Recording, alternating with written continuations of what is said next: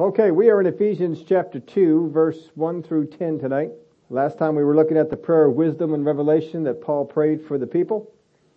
And we're going to pick up here in Ephesians 2 and verse 1. And you he made alive who were dead in trespasses and sins in which you once walked according to the course of this world, according to the prince of the power of the air, the Spirit, who now works in the sons of disobedience, among whom also we all once conducted ourselves in the lust of our flesh, fulfilling the desires of the flesh and of the mind, and were by nature children of wrath just as the others.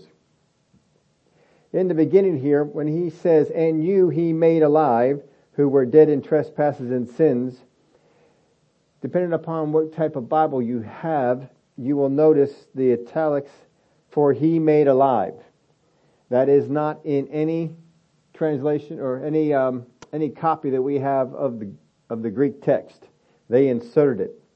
The reason they inserted it is because down in verse 5 is when he talks about making them alive. But the translators were thinking that most people may not know that his thought carries from verse 1 all the way down to verse 5.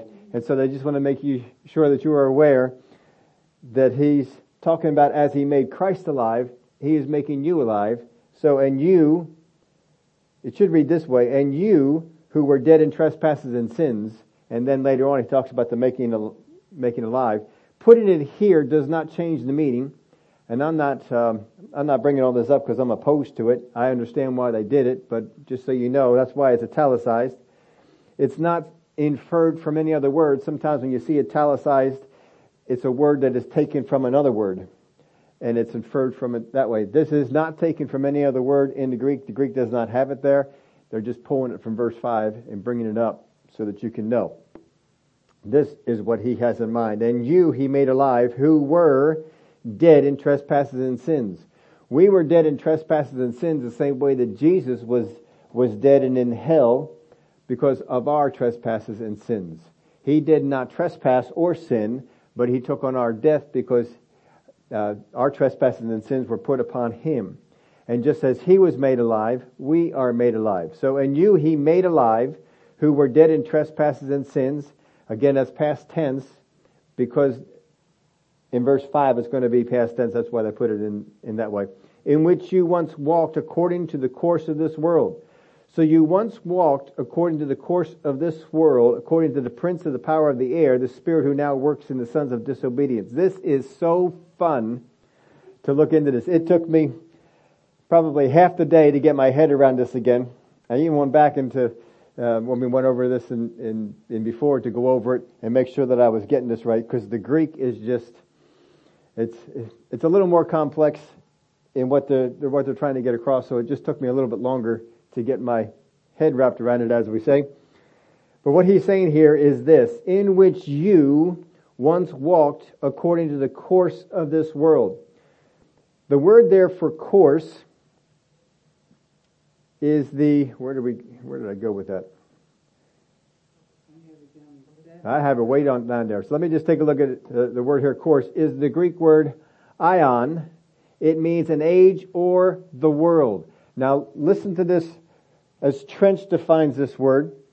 All that floating mass of thoughts, opinions, maxims, speculations, hopes, impulses, aims, aspirations at any time current in the world, which it may be impossible to seize and accurately define, but which constitutes a most real and effective power, being the moral or immoral atmosphere which at every moment of our lives we inhale again inevitably to exhale. All this is included in the ion, which is, as Bengal has expressed it, the subtle informing spirit of the cosmos, or world of men who are living alienated and apart from God. This is an influence.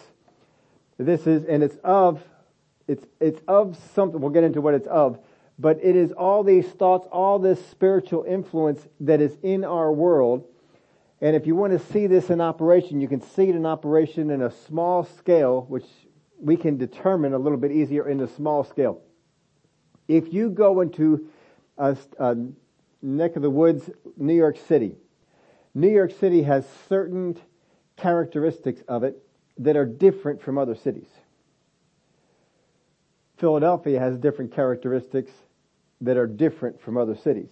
But people who move out from outside into certain towns, if they do not resist what is in the city, they will pick up those attitudes, because it's that spiritual influence that's there. This is much of what this word is talking about.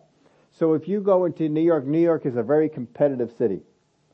They push that competitiveness, and if you get up into that area, you will find a competitiveness, a nastiness about that competitivity.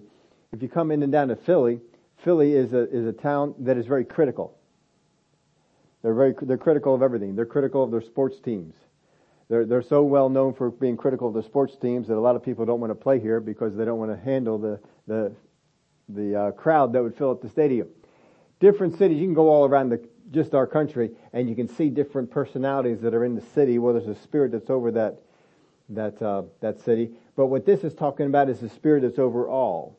That spirit that is over all is a spirit that will pull you into trespasses and sins.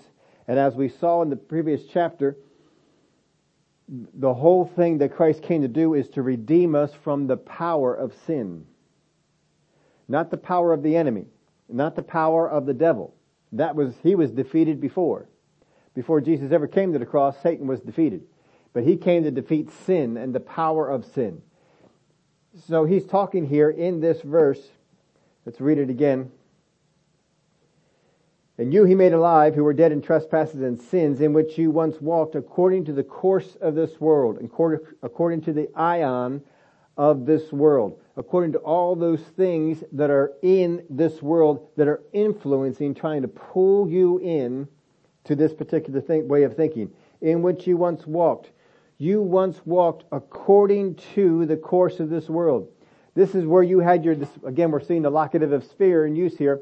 This is where you ordered your behavior. You walked in this area of all these thoughts.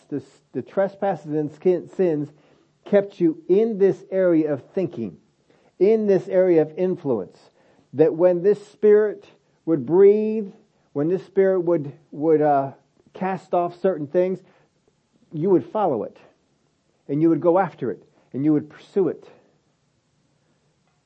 And he says, you were once under that. You were once dead in trespasses and sins, in which you once walked, according to the course of this world, according to the prince of the power of the air, the spirit who now works in the sons of disobedience, among whom also we all once conducted ourselves in the lust of our flesh, fulfilling the desires of the flesh and of the mind, and were by nature children of wrath, just as the others. We once conducted ourselves. We once walked in the lust of our flesh. Our flesh would rise up. Our flesh would pursue these things. This spirit, this ion that was in the world, had things in it that we longed for as long as we walked according to the flesh. So when that spirit would rise up, we would just, I need to go after that. I need to have that. I need to go and pursue that particular thing because I had a lust for it. I have a thirst for it. So let's go back over here to verse 2. In which you once walked according to the course of this world. Then he says, according to the prince of the power of the air. Now the prince of the power of the air, this would seem to indicate Satan. He would be the prince of the power of the air. The ion of this world is subject to the prince of the power of the air. So Satan, as the prince of the power of the air, he is the influence behind this ion of the world. So when we get into this way of we are getting into the very thoughts and the very desires of Satan. But we're carried along with it in what is in the world, and it doesn't have the face of Satan. So it doesn't necessarily seem like that we are coming under him. But the sin and trespasses that we continue to operate in, if we continue to operate them, put us in to the ion of this world or the course of this world according to the prince of the power of the air. So whatever it is that Satan wants to do, whatever it is that his plan is, whatever it is that his purpose is, he puts all of that into the air. He puts all that into the influence of what's going on in this world. And those that follow after the power, that is present with sin, with trespasses, with pursuing things that are against God, get caught up in this and go with the influence, not even realizing that it's the prince of the power of the air that is behind it. But look at this. We're going into one more thing. In which you once walked according to the course of this world, according to the prince of the power of the air, the spirit who now works in the sons of disobedience. When you read that in the English, it is very hard not to come out with the thought that the prince of the power of the air is the spirit who now works in the sons of disobedience. Except in the Greek, it's impossible. It's not like it may not be. It's not to be. It's a matter of interpretation if you want to see it this way. No, it's impossible in the Greek for the prince of the power of the air to be the same spirit who's working disobedience. Because there's a case that is used for the prince of the power of the air, and the case that is used for the other spirit are not the same. In the Greek, it is not possible for them to refer to the same entity and change this structure of the Greek. It cannot be. So what we're looking at is another instance, another spirit. So in which you once walked according to the course of this world, the spiritual influence that's there, that spiritual influence, that ion of this world, is there according to the prince of the power of the air. Again, that seems to be Satan. The spirit who now works in the sons of disobedience. What you'll have is, it is not the devil who is working the disobedience in the people. It's the spirits that are under him. That a spirit that is under him will work inside of a son of disobedience. It's not the devil. It's not the prince of the power of the air. He's not working because he's not omniscient. Satan can only be in one place. He is a fallen angel. He is not, I just heard somebody else refer to it, calling Satan Jesus' brother. They didn't say it to me. They said it to somebody else. Somebody was referring to it, and they tried to straighten him out on the thing. Of course, he is not his brother. He is a created being. Jesus can be all over the place. Satan cannot. He can be in one spot. So he does not try to work disobedience into people. He has people for that. He has spirits for that. And these are the ones that he's referring to here. So Paul, who understands the workings of the spirit realm very well, understands it is Satan who is over all this. He puts out his influence into the atmosphere because he is the prince of the power of the air. The air is the first heaven, the heaven that is the atmosphere of the earth. You know, in the Word of God, there are three heavens. There's the first heaven, there's the second heaven, there's the third heaven. Paul was called up to the third heaven. You cannot have a third heaven without having a first heaven and a second heaven. The first heaven is the atmosphere which is over the earth. The second heaven is the heaven in which you'll see stars and moons and planets. That is the second heaven. The third heaven is where God resides. That's where heaven is. That's where the heaven is. That's where Paul was called up to. So we have the first heaven, and this is the prince of the power of the air. He has authority in that first heaven. That heaven area there. He does not have any authority in the third heaven. I don't know that he has any authority in the second heaven. His home is in the atmosphere. That's where he's at. And we can take authority. We can deal with things that are down here on the earth. I think somebody was relating to talking about this. I don't know if they had a one-on-one with Jesus or not, getting instruction. I can't remember what that all was. But basically they were told, you take care of the demons down there on the earth, I'll take care of the ones that are the prince and the powers of the air. We got demons and spirits that are down here on the earth in our area, but we have angelic beings that can fight the battles that are in the air. You remember when Daniel was getting his message sent, that battle took place in the air, and that's where an angelic being met one of the satanic angels. And that battle went on for a couple of weeks. But they eventually came on past that. So in which you once walked according to the course of this world, according to the prince of the power of the air, the spirit who now works in the sons of disobedience. So he's picking up here, in case you missed that blank, He picked up on the truth of the previous chapter when God made Christ alive. That's what we're building off of here. So he made Christ alive, and you he made alive is where he's going. The word there for dead is the Greek word nekros, which means spiritually dead, destitute of a life that recognizes and is devoted to God, a state of separation between the person and God. We've heard it done before, and you all probably know it very well. Death is not a cessation of existence. It's not an extinction. Death is a separation. When we are spiritually dead, there is a separation between us and God. When we are born again, when we are made alive, that separation is removed, and we are brought once again back into being with God. So when you see death, just think of it that way.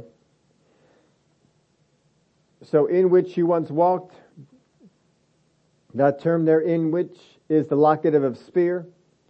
You once walked in this sphere of trespasses and sins, like the unsaved do now. You once did it. And when you got born again, you're not supposed to. You're supposed to be freed from that. This is why it's such a contrary of natures when a born-again person walks in trespasses and sins. We need to get out of that. Because how can I walk according to the newness of life when I keep walking around in the deadness, the separation, the area of separation? When I am walking around in the area of spiritual deadness, walking around in the area of trespasses and sins, my thoughts, my words, and my actions come from this realm. When a spirit-filled believer walks in trespasses and sins, and this is getting ahead of myself here, but I just want to make sure we're on the same page here. We're not talking about missing it, realizing, oh, I shouldn't have done that. Have you ever missed it? You know, you're going along, you're doing something, all of a sudden you realize, oh, that was wrong. Your spirit gave you witness right away. As soon as you did it, your spirit gave you witness. Oh, I should not have said that. I should not have done that. I should not have whatever. You knew it right away, and instantly you repent.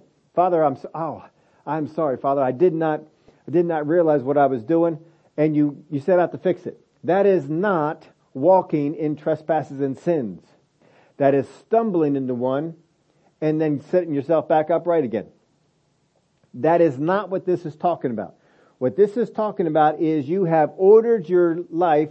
You are purposely going in the way of trespasses and sins. You have justified it to yourself.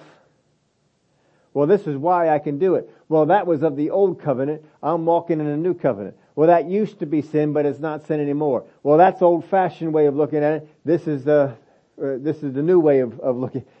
We do things like this, and that is why my lifestyle of sin is okay. We don't realize that I've adopted a lifestyle of sin, and that lifestyle of sin has had me now order my behavior in the realm of sin and death, in the realm of trespasses and sins, in the realm of separation. And this is what is so striking about it, and Christians just got to wake up to this. If I walk around in the realm of separation from my Father God, and the intake I am receiving is an intake from this realm, which is a realm of trespasses and sins, which is a realm that is influenced by the thoughts, the words, and the actions inspired by the prince of the power of the air. And I am receiving them in and operating accordingly. How can my words have the power that I've learned from the word they're supposed to have? How can I take authority over sickness and disease when I'm walking in a place of separation? How can I take authority over things that come against me in the world when I am walking in separation from God? And here's the worst part of all this. What people who, Christian people, we're not talking about unsaved, we're talking about Christian people. What Christian people who walk around in this realm receive something in the spirit, they feel it is God. But they're walking in a realm in whom the thoughts and the words are influenced by the prince of the power of the air, and they will take those thoughts as being God's. Now, how much can you be on God's side if you are taking the thoughts of the evil one, attributing them to God, and receiving them as if they were words of life? And this happens way too often. But they don't know it because they're walking around in that area, in that place. We say this sometimes. You know, there's some people who can go in the ocean, and after 5 minutes, it's not cold. They may not be present in this room, but there are people that go out there and they do that, and they can walk into the ocean. Now, I would much rather myself. I prefer the ocean to a pool. I'm not huge on pools. I mean, pools are okay, but I much prefer an ocean, and I can take an ocean longer than I can take a pool. But Mike told you before, my granddaughter's in a lake by herself. She can go in 50-degree water and stay in there for a long period of time. My hands have become. I don't just mean I'm telling you they're numb. They are numb. It takes me a half hour, 60 minutes out of the water to get feeling back in my hands again. And she's just fine. She's just going along. You see, when you get into an atmosphere, you can adjust so much to it that it doesn't feel like it does to someone who's not in it. If you look at somebody who's out there in the ocean and they're saying, "Oh, the water is great, the water is beautiful, come on in," and so you begin to walk on into it. Whoo! I mean, even in the summer, you can just walk on in there. Whoo! Oh, that feels cold. And, you know, it's my little granddaughter, she'll do this. She'll be in there, she'll be splashing around. And you get in the ocean in the summertime, and after the initial shock, it will feel warm. And she'll see somebody who's coming out to spend some time with her, and it's, "Oh, it's cold." And she'll say, "Oh, don't worry, just come on in, it's really warm."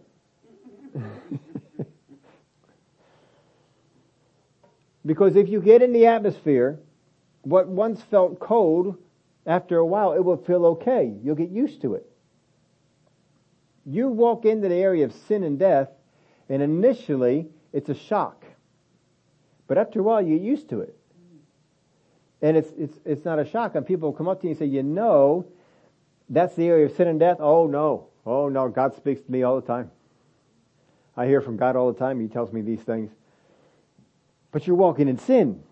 You're walking in trespasses. You're walking in death. "Oh, no, I've got light on this. He's been speaking to me about it." You see, we walk in the sphere. We should have no part in this sphere anymore. We shouldn't be in there. It should be a place that I don't like it. I don't want to be there. We talk about the ocean. How many people do you know, maybe not you, but they think of the ocean, they think, sharks. They think sharks. I don't want to get in the ocean. There's a shark in there. He's going to come get me. I have yet to see a shark ever come near me. I walk in the ocean. I have absolutely zero fear of a shark. None. I don't think they're coming. I think if they do, they probably want to go someplace else. They don't. But you know what? I don't know what people think about this, but fresh water. I think a whole lot more about getting into fresh water than I think about getting into salt water, because I can see a lot better in the salt water. But that freshwater stuff, that's murky. I don't know what's in there. And I know all sorts of things like to be in the salt water. I used to have that show they did on TV. Daryl, you might remember this one. The Monsters of the Deep or something like that. River Monsters. That's it, River Monsters. These are freshwater guys. Holy smokes. I mean, one after another. And these things are killing people. He gets in there and he talks about all sorts of stuff, and you just can't really see them. Like you can in the ocean. The ocean, you can see them, but not so much in there. But people, they get their thinking so much dominated by certain things. No, I can't go in the ocean. I might get bit. I might get this. Crab might come up. Jellyfish might get in there, and we have all kinds of things. That's my thinking. I am not to live in that sphere of thinking about sin and death and trespasses, but there are Christians, and this is where they live. This is what they do. We shouldn't be there. This part here, trespasses and sins. This is the things that caused our death. This is the things that kept us bound by the power of death. The trespasses and sin. The word trespasses is to deviate from the right path, to turn aside or to wander. We're not just talking about stumbling. It's to deviate from the right path. When you deviate from the right path, the longer you stay deviated, the further you get from where you're supposed to go. If you were flying a plane and you nudged the steering wheel 0.1 degrees, but if you did it at the beginning part and you're flying for 2,000 to 3,000 miles, that 1 degree could set you off by quite a few states. You may have been flying from New York to Southern California, and you throw that thing off by a couple of degrees, and you can get all the way up as far as the state of Washington. Just a couple of degrees. But if you catch it soon enough, you can correct it and get yourself back on track. But this is what this word is, trespasses. It is to deviate from the right path, to turn aside and to wander. So Christians who decide, even though God has said this is sin, even though God has said I shouldn't be involved with this, I'm going to do it anyway. They've deviated from the right path. They're involved in what is called trespasses. The longer they stay involved in the trespasses, the more off course they are going to get, because they have taken a wrong direction. So that's trespasses. The word sins here is the Greek word hamartia. It's to miss the mark or to fail in one's purpose. I'm aiming for that, but I didn't hit that. I went someplace else. I missed my purpose. I'm supposed to be accomplishing that. Instead, I accomplished something completely different. Here you could use it of an arrow or a spear. If you were in a battle, if you were in a war, and you had an arrow and you aimed it at your target, but you missed, you wouldn't accomplish the purpose. You're supposed to put down the enemy. Instead, the enemy is still coming at you. If you had a spear and you threw that spear and the spear didn't hit anything, it didn't hit what you were supposed to hit, you didn't accomplish your purpose. That's what this is talking about. You need to accomplish your purpose. We have a purpose that God has given us. And when we get ourselves involved in sin, we will miss that purpose. Romans 3:23, for all have sinned and fall short of the glory of God. We all know that verse. We all have sinned, we fall short. I'm supposed to hit there, but sin and such caused me to hit down here. Caused me to go down in this way. So in which the trespasses and sins you once walked. This is where you used to order your behavior. This is where you used to walk. The word there for walked is peripateo. Peripateo, I'm sorry, from the word to walk and the word peri, which is around or about. To walk around or about. That you walk and have your being, so to be, around and about the trespasses and sins. Because you see, once I get involved in one trespass, then getting involved in a second trespass is no big deal. And then getting involved in another trespass is no big deal. This is how we're seeing the escalation of sin go on. You look back in our country in the 60s, and they were never confused as to which bathroom to use. There was never confusion. There was no one ever teaching, well, you were born a boy, but you might be a girl. No one taught that. No one would interfere with that type of thing. No one was considering marriage outside of a husband and wife. But see, we've gotten to the point now where redefining words is a way of life.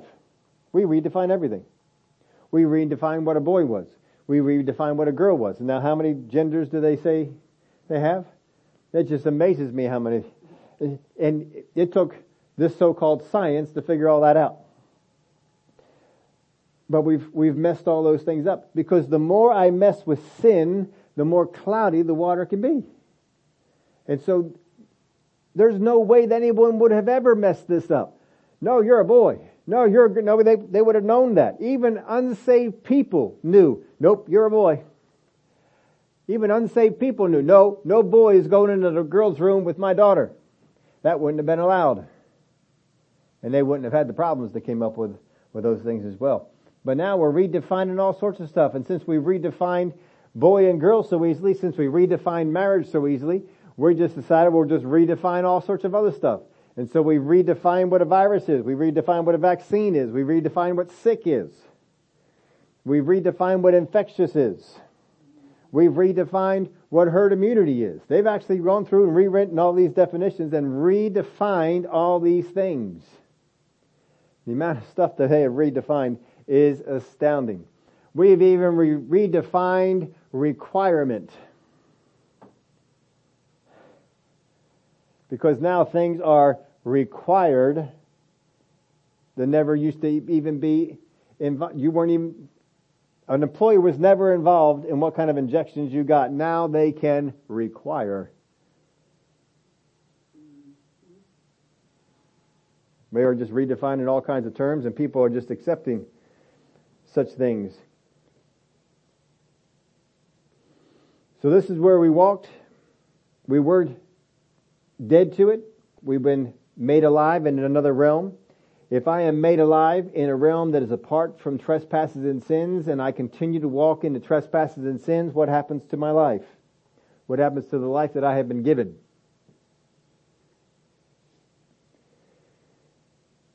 Let me go back to that verse again. In which you once walked according to the course of this world, according to the prince of the power of the air, the spirit who now works in the sons of disobedience. These are people, these are sons of disobedience. That's how it classifies them. And boy, I don't know what they were like in Paul's day, but we can sure see the sons of disobedience now. Among whom also we once conducted ourselves in the lust of our flesh, fulfilling the desires of the flesh and the mind, who were by nature children of wrath, just as the others. They were by nature children of wrath. Why would we, as children who have been made alive, children who have been set free from sin, set free from the power of it, why would we want to associate with people that are children of wrath to become like them, to do the things that they are doing? They have not been made alive. We've been made alive. Why should people that are made alive go about doing things that people that are not? These are the things he's talking about. So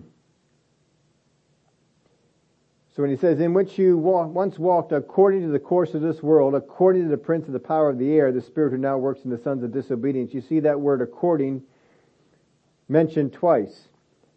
This is the word kata, or down. It is a preposition, which in its local and root meaning has the idea of down, which speaks of domination and control. So when it talks about this here, in which you once walked according to the course of this world, there was a certain domination, a certain control that those things had on me. But I was redeemed from them. When I voluntarily go back into sin and trespasses, go back into those particular things again, I am putting myself back under that domination that they once had on me, didn't have, but now they can have it again. That's why we want to stay out of these things. That's why Paul is telling them, make sure you stay out of this.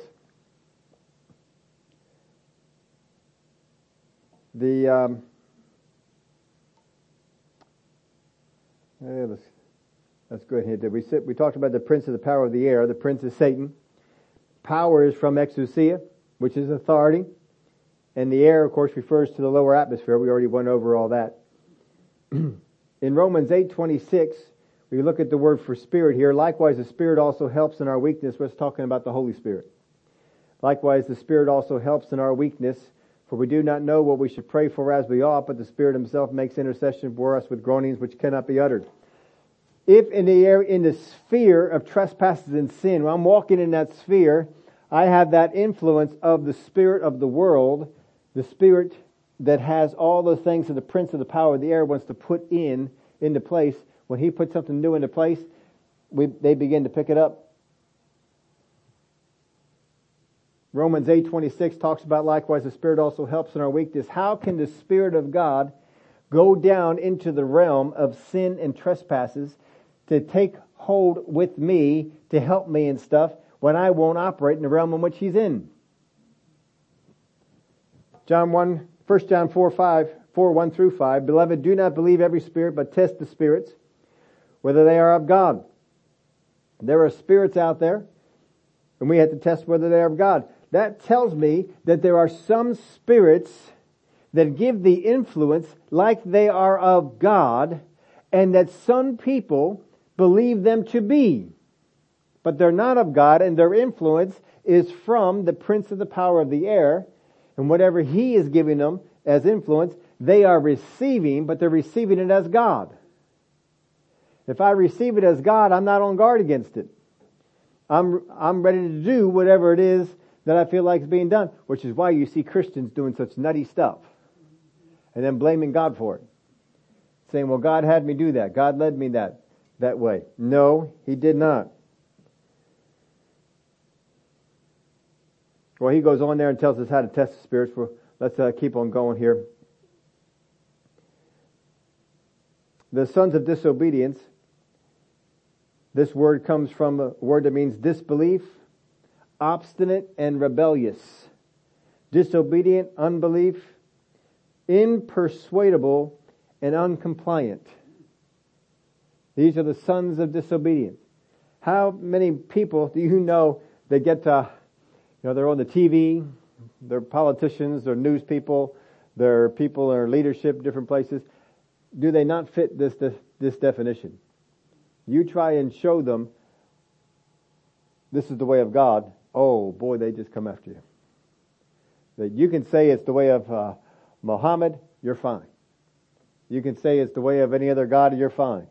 But you say this is the way of Jehovah, because they are the sons of disobedience. They will not get involved in the realm in which we are to live. But Christians will, some will, get involved in the realm in which they live. Look at the resistance they have. If we ever try and bring them into a place where the Word of God is spoken, great resistance. So much resistance that even in places the Congress, where they used to have the 10 Commandments, or certain courthouses, and they would put the 10 Commandments up, or they would put certain scriptures up, and they come against it. No, we have to have that down, because they will not tolerate living in our realm, but they expect us to live in theirs. And they try and pull us into that realm. And many Christians go along under the guise of, well, I have to have some influence on the people in the world to help them. But they will not move into your realm. They are very resistant to it. How is it that Christians can be so quick to go into their realms?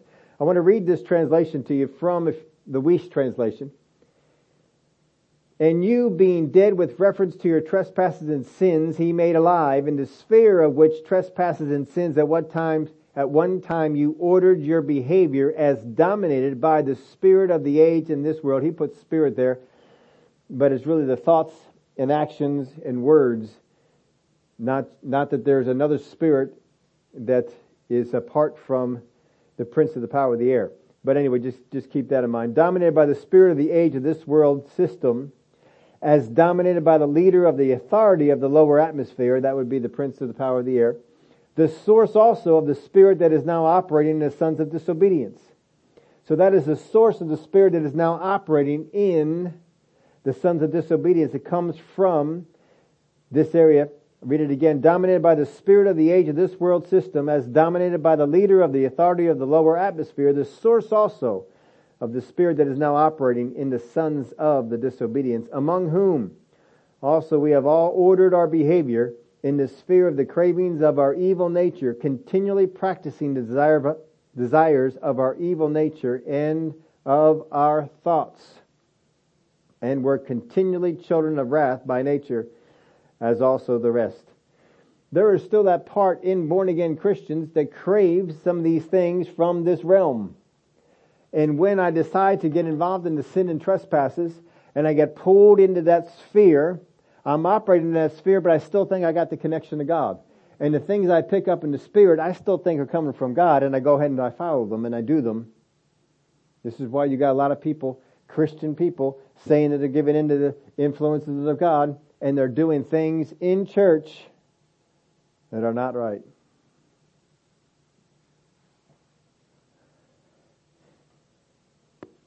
Verse 4, but God, who is rich in mercy, because of His great love with which He loved us, even when we were dead in trespasses, made us alive together with Christ. By grace you have been saved, and raised us up together, and made us sit together in heavenly places in Christ Jesus, that in the ages to come He might show the exceeding riches of His grace in His kindness toward us in Christ Jesus. Go back up to verse 4. But God, who is rich in mercy. Why is God rich in mercy? Is it that God just loves to forgive people? To give people what they don't deserve? No. But God, who is rich in mercy, because of His great love, which He loved us. I put this in your outline for you, because this is an important concept to know. Great mercy comes from great love. If we lack for mercy, we lack for love of those needing it. If I feel shut down in mercy, it is because I have no love. I do not have the love that I should have. Now get this. This is in your outline. You can get this if you want to. If we walk in a natural or human love, we will have a natural or human mercy.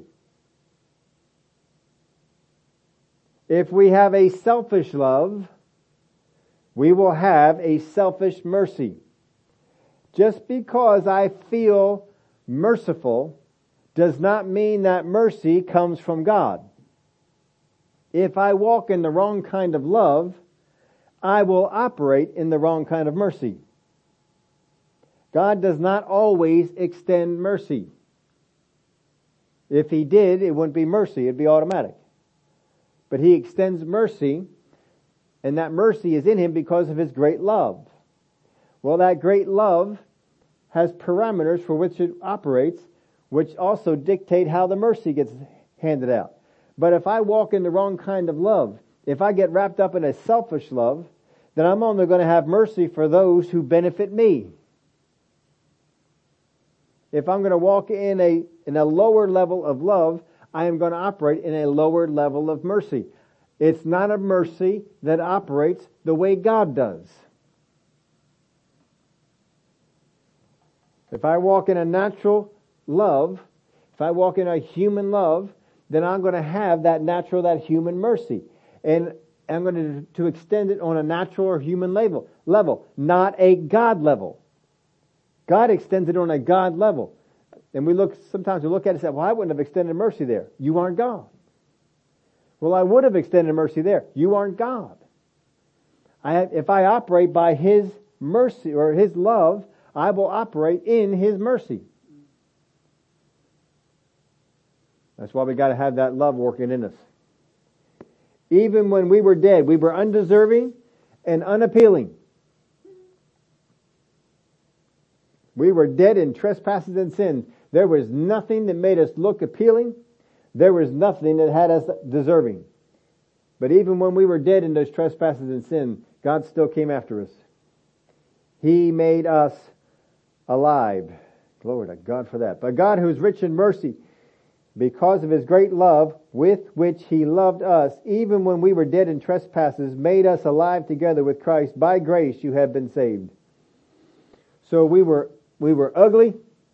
We were caught up with nasty stuff, doing nasty things, and still He made us alive.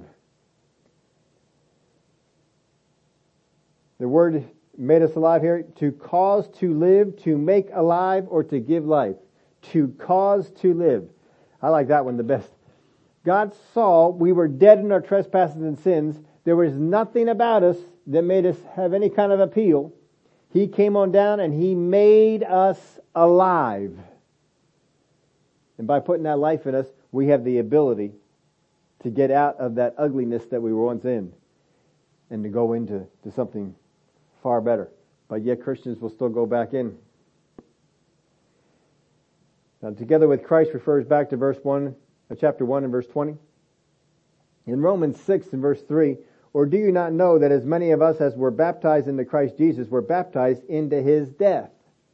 Therefore we were buried with him through the baptism unto death, that just as Christ was raised from the dead by the glory of the Father, even so we also should walk in the newness of life. We should walk in the newness of life. In other words, we should be operating in the sphere outside of sin and trespasses. We should be walking in the sphere in which God has made us alive in. In that sphere is the communion with the Holy Spirit. In that sphere is where he can come along next to us and help us on these things. He's not going to get into the muck and mire that the devil's in. He's not going to come into that influence area. We have to come to where he is.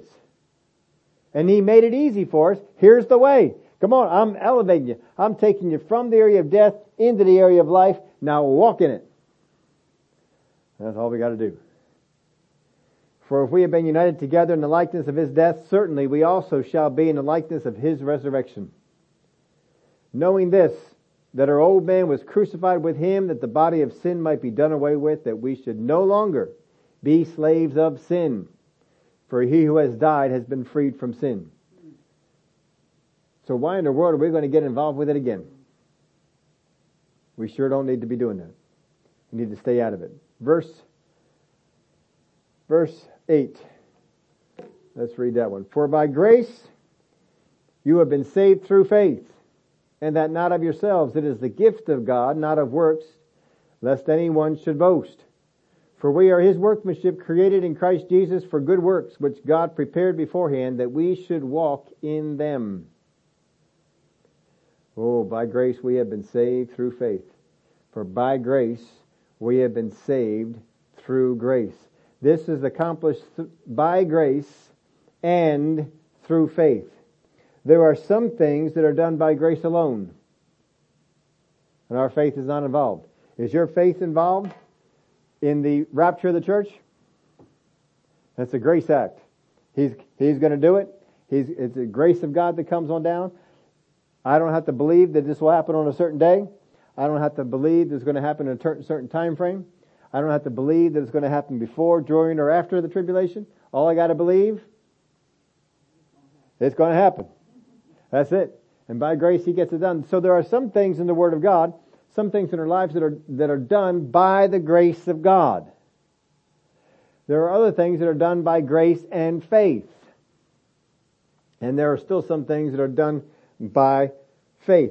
When the woman was healed with the flow of blood, did Jesus say to her, the grace of God has made you well? No, he didn't say that. What did he say? Your faith has made you well. Sometimes you ought to just sit on back and just think of some things. Maybe make a list. What things in the Word of God are done by the grace of God? What things are done in the Word of God by faith? And what things are done by grace and faith? But this is one that is done by grace and faith. For by grace you have been saved through faith. So grace gave us the opportunity, but it's my faith that had to take hold of it. And that not of yourselves. I didn't bring it about. The grace of God brought it about, but by faith I took hold of what was there. It is the gift of God, not of works, lest anyone should boast. So the part that was done by grace, I didn't earn it. I was ugly. I was undesirable. I was caught up in sin. And the grace of God gave me the opportunity. But just because the opportunity came doesn't mean that everybody takes it. If it was by grace alone, then the work of the cross, as some people errantly teach, the work of Jesus on the cross would have saved everyone. If it was by grace alone. It's not by grace alone. It's by grace and our faith. I have to see, well, here's the grace gift, and then I need to receive it. I need to say, I will take that, and by faith receive it. This is something that is done by grace and faith. Both are involved. If my faith falters, I'm not saved. The grace of God is going to come through. Grace of God already has come through. That part has been done. For by grace you have been saved through faith, that not of yourselves, it is a gift of God, not of works, lest anyone should boast. For we are His workmanship, created in Christ Jesus for good works. We are His workmanship, created in Christ Jesus for good works. We were not created for works that are done in the sphere of sin and trespasses. That's not what we were created for. We were created to receive what God has given and then to produce good works. That's our purpose. Sin will cause you to miss that mark. For we are His workmanship created in Christ Jesus for good works, which God prepared beforehand that we should walk in them. He's prepared it. There's our predestination part again. He has laid it out. This is what you should be walking in. But some Christians have decided, I'm going to walk in these works over here instead. I'm going to walk in the things of the world. I'm going to go after the things of the world. I'm going to do the things that the world sees are important because I need to reach the world.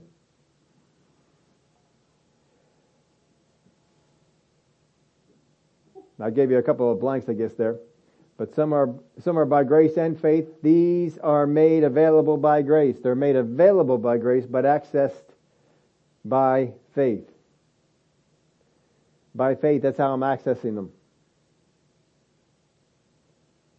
They are made available by grace, but accesses by faith. For good works, this is what we were created for. This is our purpose. So, let's wrap this up.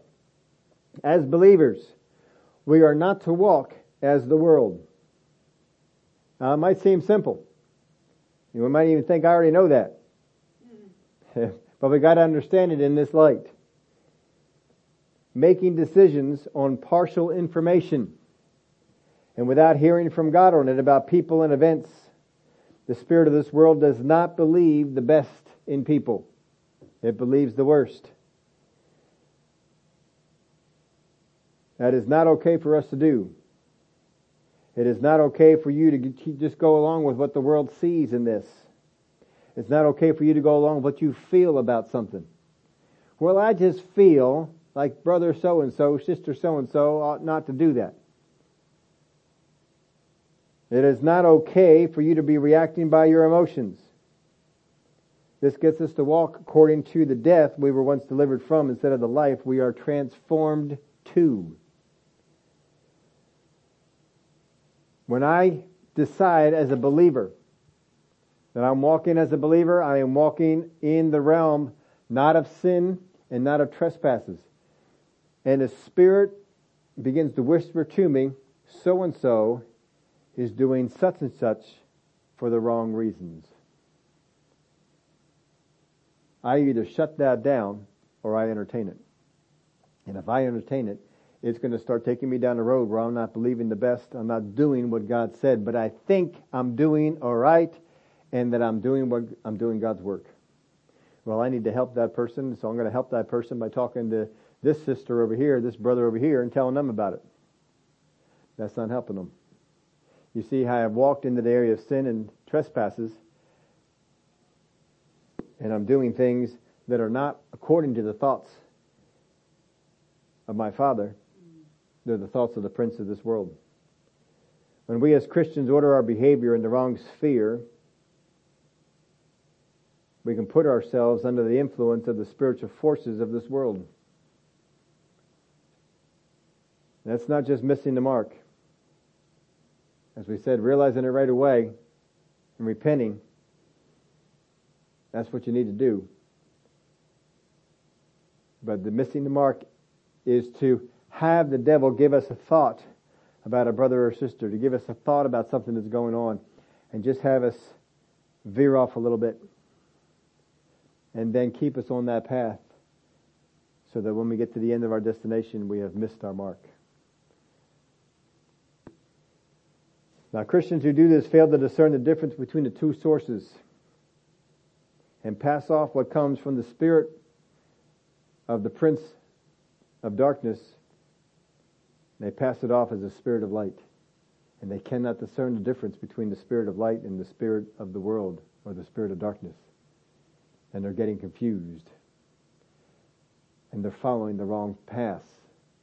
And then they get stuck in something and they begin to say, God, help me. But they're out where God isn't. And they're operating in a sphere where God is not. They got to repent and get out of that. And this is a failure to walk in the life we were delivered to, continuing in the death or darkness we were delivered from. Don't have a failure of walking in the life. We've been called to life, don't walk in death. When I'm giving into thoughts of thinking less than the best of the people that are around me, I'm giving into walking in darkness. And I may not recognize it right away, but if I give into those thoughts, well, brother so-and-so, they shouldn't be doing that. They ought to know better than they're doing that. If God is not involving me in brother so-and-so's life, I kick that thought out of my head. I don't need that thought. That's my father's servant. If he calls me into doing something, I'll answer and I'll do that, but I'll go to that person directly and talk to him about it, and then we're done. And you just go on. Now I wrote down this to help me anyway. An easy way to know if this is or has happened to you is when you know something you do continually or live in is not from the Word and is warned about. The Word of God warns you about it, yet you do it and justify why you do it. If I am living a lifestyle, if I am living in a particular way, if I am going after a particular thing on a continual basis, I know the Word said, thou shalt not gossip. I know the Word said, thou shalt think the best of people. I know the Word said, thou shalt love your neighbor. I know the Word said all these things. And if I alter my behavior and I walk in a way that is against that, I begin to justify it. In my head, I don't repent. I justify it. And that's exactly what Saul did when he was rejected by God. What is this bleating of sheep that I hear? Well, the people, they say the best. See, we begin to justify. He's not the only one who did it. Other people did the same thing. You begin to justify why leaving the Word and going in this other direction is okay. If that's what you're doing, you don't have to wonder. You are walking in the wrong sphere. Guard against accepting and walking in the ion or thoughts and thinking of this world as dominated and promoted by the prince of the power of the air. I got to guard against it. I'm always on guard against this. I try and constantly look at what is the present day influence, the present day ion of the prince of the power of the air. Because it's not always the same. What we're going through now is not the same thing people went through 20 years ago. It's not the same temptations. It's not the same forces that are coming against you. They change. Because if you don't keep changing your way that you attack, then people have built up the defense against that. The enemy knows he's got to keep changing things. So you have to always be listening. What is the spirit of this world influencing people, Christians, to do? And you got to stand on guard against that. I have to stand on guard against this for my life, and I have to stand on guard against this for the church. Because if the pastor is able to be influenced by these things, then the influence will filter on down. Now, of course, there's some people that get in churches and they see, oh, wait a minute, that's the wrong influence, and they'll put up a resistance to that. But you have to be watchful of this, because these things try to infiltrate the light. They will work that way. You just look at some of the spiritual leaders. There are people in this world that people consider to be leaders. Now, I don't. But some people look at the Pope as a leader. I never have. I was never brought up to look at him as a spiritual leader. But there are people that do. And so when they put this new guy in there, and he's so much against the things of the Word, and says things that are against the things of the Word, well, some people bucked against that. I heard there's a report out that he may not make it past year 2022. There's something going on in his health. You see, you can't go against the things of God like that and not have repercussions. But that's for them. He's not an influence for me. There are other people out there that could be an influence for me. I have to watch out for that. I got to make sure I don't let people that I've allowed to have influence on me to steer me in a way into the world's thinking. You always have to stay on guard against it. That's why you keep coming back to the Word. You got to keep coming back to the Word. You cannot stop coming back to the Word. I have to keep coming back to the Word. I expect God to keep showing me more light in the Word of God. That more light is going to help me against what the prince of the power of this air is putting into the thoughts, into the words, into the actions that are in the air, the atmosphere around here, that people who do not resist it just follow and flow. So much of this we see with our world. One more thing I wrote down. Something in you should rise up when you do begin to follow after the things of the world. Something in you should rise up when you begin to see the thoughts and thinking of the world affecting other people. It should rise up in you. When you begin to see, wait a minute, that's not even sensible what you're doing right there. That is so much against the things of God. But the enemy just got people all bound up. If something does not rise up in me when I see so many in the world be carried about with these thoughts that from the ion of this world system, if it doesn't rise up inside of me, then I'm probably in the wrong sphere. When we see how much evil has gone on in the abortion area and the things that they are willing to do now, that you can have a baby on its way down the birth canal, and as long as we can stop that baby, keep it in there, we can kill it. And they do. Can you imagine that kind of evil? And they're okay with it. This is the thinking. See, that kind of stuff should bug you. It should bug me, because I know what God thinks about those young ones. I know what He thinks about those gifts. I have to make sure that I keep God's thoughts. I stay in God's realm, because the other side is trying to pull you over. Brother Hagin used to tell us all the time, if you stay in the realm of faith, you would defeat the devil every time. But he wants to try and get you into another arena. If he can get you into the arena of emotions, he will win. If he can get you into the arena of good reports, he will win. If he gets you into another arena outside of faith, he will win. But if you keep him in the realm of faith, you keep yourself in the realm of faith and make him come on your home turf and battle you there, he will lose. You stay in the area of light. Don't go over into the area of darkness. You will win. You will hit your mark. And the devil is constantly trying to pull us out with the thinking and the thoughts that are in this world. The prince of the power of the air. The thoughts and the ion, as the Greek puts it, of this world system is here. And he constantly influences it. He constantly changes some of the emphasis that is there to pull us into another thing. Think of all the things that the virus and the vaccines and stuff has done. One thing it has really done is put people in fear. And that is of the devil. God does not give us a spirit of fear.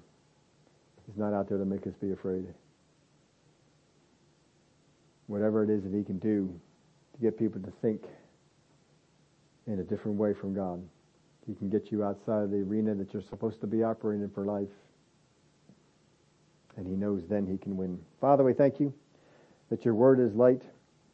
And as long as we bring everything back to your word, stay in your word, follow after your word. When your word tells us do this, don't do that, stay out of this, this will hurt you, we do it. Well, the Bible told me, stay out of that realm. Don't get involved in this thing over here. Get involved with this. Do these particular things. And we focus on what the word tells us to do. We walk in the light. And the devil gets frustrated because every time he puts a stumbling block before us, we see it because we are in the light. I thank you for it. In Jesus' name, amen.